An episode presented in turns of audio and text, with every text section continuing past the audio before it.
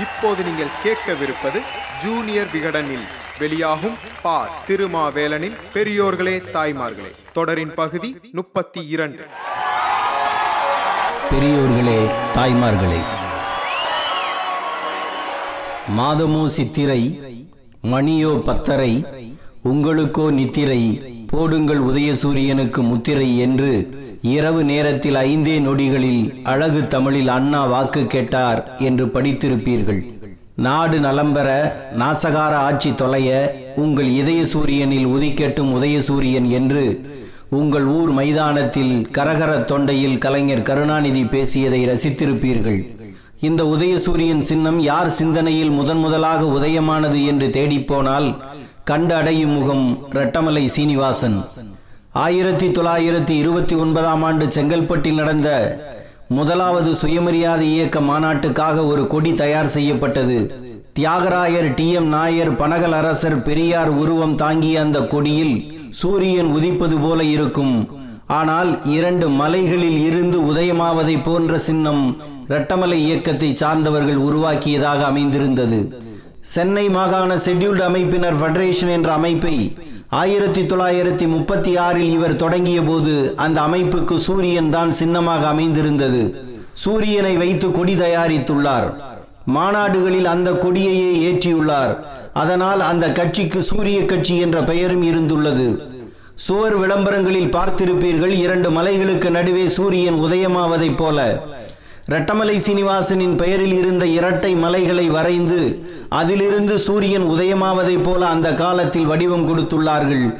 இந்த அமைப்புக்காக குடியாத்தம் பகுதியில் இருந்து எஸ் பி பாலசுப்பிரமணியமும் ஜே ஜே தாஸும் இணைந்து ஆயிரத்தி தொள்ளாயிரத்தி நாற்பத்தி ஒன்னில் ஓர் இதழ் தொடங்கினார்கள். அந்த இதழின் பெயர் உதயசூரியன். உதயசூரியன் இதழில் தான் இரண்டு மலைகளுக்கு நடுவில் உதயசூரியன் உரிப்பது போன்ற சின்னம் வரையப்பட்டது என்கின்றார். ரெட்டமலை சீனிவாசனின் பேத்தி முனைவர் நிர்மலா அருள் பிரகாஷ் ரெட்டமலை சீனிவாசன் மனதில் உதயசூரியன் எப்படி உதித்தது? இளம் பருவத்தில் இருந்தே தினமும் சூரியனை வணங்கும் பழக்கத்தை விடாமல் கடைபிடித்தவர் அவர். இதை சொல்லும்போது கலைஞர் கருணாநிதியின் பழைய கிண்டல் ஒன்று நினைவுக்கு வருகிறது. ஒழுங்காக கட்சி பணி செய்யாத சில தூங்கு மூஞ்சிகளை திட்டிய கருணாநிதி நம்முடைய தேர்தல் சின்னத்தை உதிக்கும் போது பார்க்காத பல பேர் நம் கட்சியில் உண்டு என்பது எனக்கு தெரியும் என்றார். ரெட்டமலை சீனிவாசன் தினமும் அதிகாலையில் சூரிய வணக்கம் செய்வார். அது அவரது இறை நம்பிக்கை அவரது சிந்தனையே வித்தியாசமானது. பட்டியல் இனத்து மக்களுக்கு அரிசன் என்ற புது பெயர் வைத்து கோயிலுக்குள் அழைத்து செல்லும் ஆலய நுழைவு போராட்டத்தை காந்தியின் நிர்மாண திட்டங்களின் அடிப்படையில் காங்கிரஸ் கட்சி முன்னெடுத்த போது அனைவரையும் அதிர்ச்சியடைய வைக்கும் வகையில் அதனை எதிர்த்தார் ரட்டமலை சீனிவாசன். ஒரு காலத்தில் இந்த கோயில்கள் எல்லாம் எங்கள் கட்டுப்பாட்டில் இருந்தவை. அதிலிருந்து எங்களை விரட்டிவிட்டு கைப்பற்றி கொண்டீர்கள். எங்களுக்கு சொந்தமான கோயில்களை திரும்ப கேட்காமல் அதனுள் நுழைய மட்டும் அனுமதி கேட்பது என்ன நியாயம் என்று கேட்டார் ரட்டமலை சீனிவாசன். ஆலயத்துக்குள் அனுமதித்தால் மட்டும் சாதி இழிவு போய்விடாது என்றும் சொன்னார். சாதி கொடுமையில் இருந்தும் தீண்டாமை தீவினையில் இருந்தும் விடுபட வேண்டுமானால் இந்து மதத்தில் இருந்து மாற்று மதத்துக்கு மாற வேண்டும் என்று டாக்டர் அம்பேத்கர் சொன்னபோது காந்தி உள்ளிட்ட பலரும் எதிர்த்தார்கள். அனைவரையும் அதிர்ச்சியடைய வைக்கும் வகையில் ரட்டமலை சீனிவாசனும் எதிர்த்தார். நாம் தான் இந்து மதத்திலேயே இல்லையே. அவர்ணஸ்தர் அதாவது வர்ணமற்றவராயிற்றே. இந்துக்களே அல்லாத நாம் இந்து மதத்தில் இருந்து எப்படி விலக முடியும் என்று கேட்ட இவர் ஆதி திராவிடர் மதம் மாறுவது தேவையற்றது. எந்த மதத்துக்கு மாறினாலும் இழிவு போகாது என்று சொன்னார். அவர் சொன்னதைத்தான் இன்று கண்கூடாக பார்க்கிறோம். கிறிஸ்துவத்துக்குள் மதம் மாறிய பின்னாலும் சாதி கழுவப்படுவது இல்லை. சர்ச்சுகளை சாதி பங்கிட்டுக் கொள்கிறது. இஸ்லாத்துக்கு மதம் மாறிய தாழ்த்தப்பட்ட மக்களில் சிலர் அனுபவித்த கொடுமையை விளக்கி கருப்பாயி என்கின்ற நூர்ஜஹான் என்ற புத்தகத்தை அன்வர் பாலசிங்கம் எழுதியிருக்கிறார். இப்படியெல்லாம் நடக்கும் என்பதை முன்பே உணர்ந்தவராக ரெட்டமலை சீனிவாசன் இருந்தார். தியாசோபிக்கல் சொசைட்டியைச் சேர்ந்த பிளாவெட்ஸ்கி அம்மையாரும் கர்னல் ஆல்காட்டும் இவருக்கு நண்பர்களாக இருந்துள்ளார்கள். பௌத்த மதத்துக்கு இவரை மாற்ற முயற்சிக்கிறார் ஆல்காட் ஆனால் அதனை இவர் ஏற்கவில்லை. இருவரும் ஒருவரை ஒருவர் தாக்கி தங்களது இதழ்களில் எழுதி கொண்டார்கள். நீ எதில் இருக்கிறாயோ அதில் இருந்து போராடு.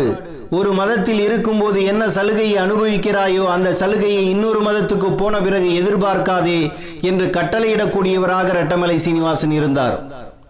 இளமை காலம் முதல் தான் அனுபவித்த தீண்டாமை கொடுமையே இவரை இப்படி யோசிக்க வைத்தது. இந்த சமூக அழுக்கை துடைப்பதற்காகவே ஆயிரத்தி எண்ணூத்தி தொண்ணூறாம் ஆண்டு திராவிட மகாஜன சபையை பண்டித அயோத்திதாசருடன் இணைந்து தொடங்கினார். பிறகு தனது அமைப்பின் பெயரை ஆதி திராவிட மகாசன சபை என்று மாற்றினார். பறையன் என்ற இதழை தொடங்கினார். எந்த வார்த்தையை சொல்லி இழிவுபடுத்துகிறார்களோ அதையே ஆயுதமாக பயன்படுத்த வேண்டும் என்றார்.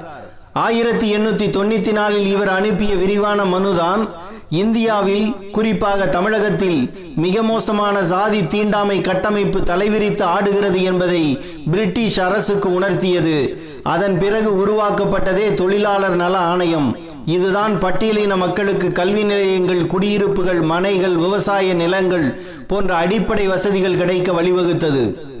இந்த கோரிக்கைகளை நேரடியாக பிரிட்டிஷாரிடம் சொல்வதற்காக லண்டன் பயணமானார். லண்டன் செல்வதற்கு முன் தென்னாப்பிரிக்கா போனார். உடல்நலம் பாதிக்கப்பட்டதால் அங்கேயே தங்கிவிட்டார். அங்கு காந்திக்கும் இவருக்கும் நட்பு ஏற்பட்டது. அனைவரும் பார்த்திருப்பீர்கள் எம். கே. காந்தி என்று தமிழில் காந்தி போட்ட கையெழுத்தை. அதை கற்றுக் கொடுத்தவர் இந்த ரட்டமலை சீனிவாசன் தான். இருபது ஆண்டுகளுக்கு பின் இந்தியாவுக்கு மீண்டும் வந்தவர். முன்னிலும் உற்சாகமாக போராடத் தொடங்கினார்.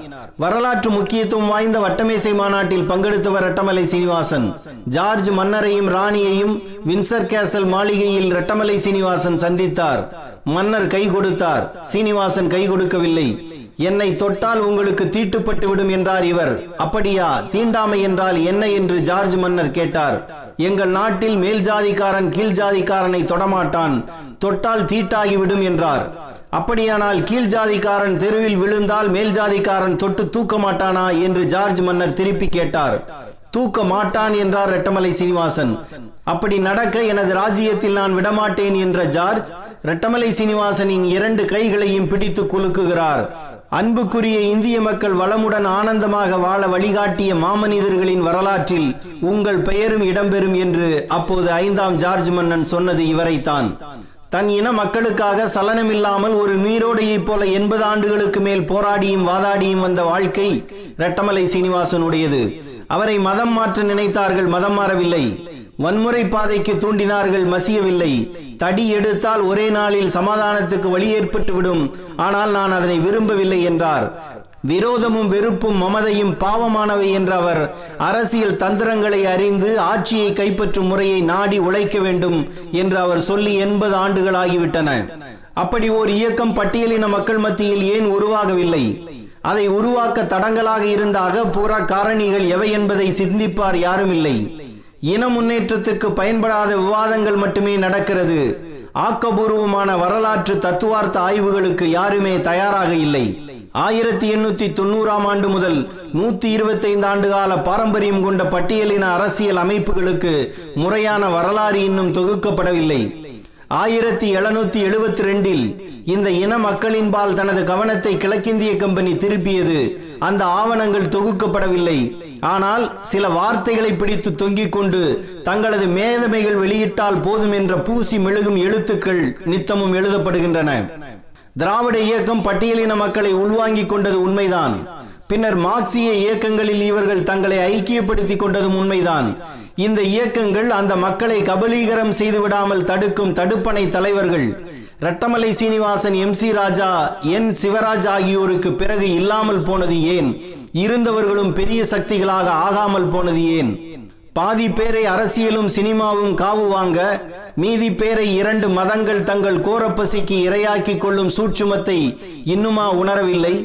பெரியாரியத்தையும் மார்க்சியத்தையும் தமிழ் தேசியத்தையும் அரவணைக்கும் சக்தியாக பார்க்க விடாமல் பிளவுபடுத்தும் ஆராதனைகள் எந்த பின்னணியில் இருந்து படையெடுக்கின்றன என்பதை தலித் இயக்கங்கள் இன்னுமா அறியவில்லை.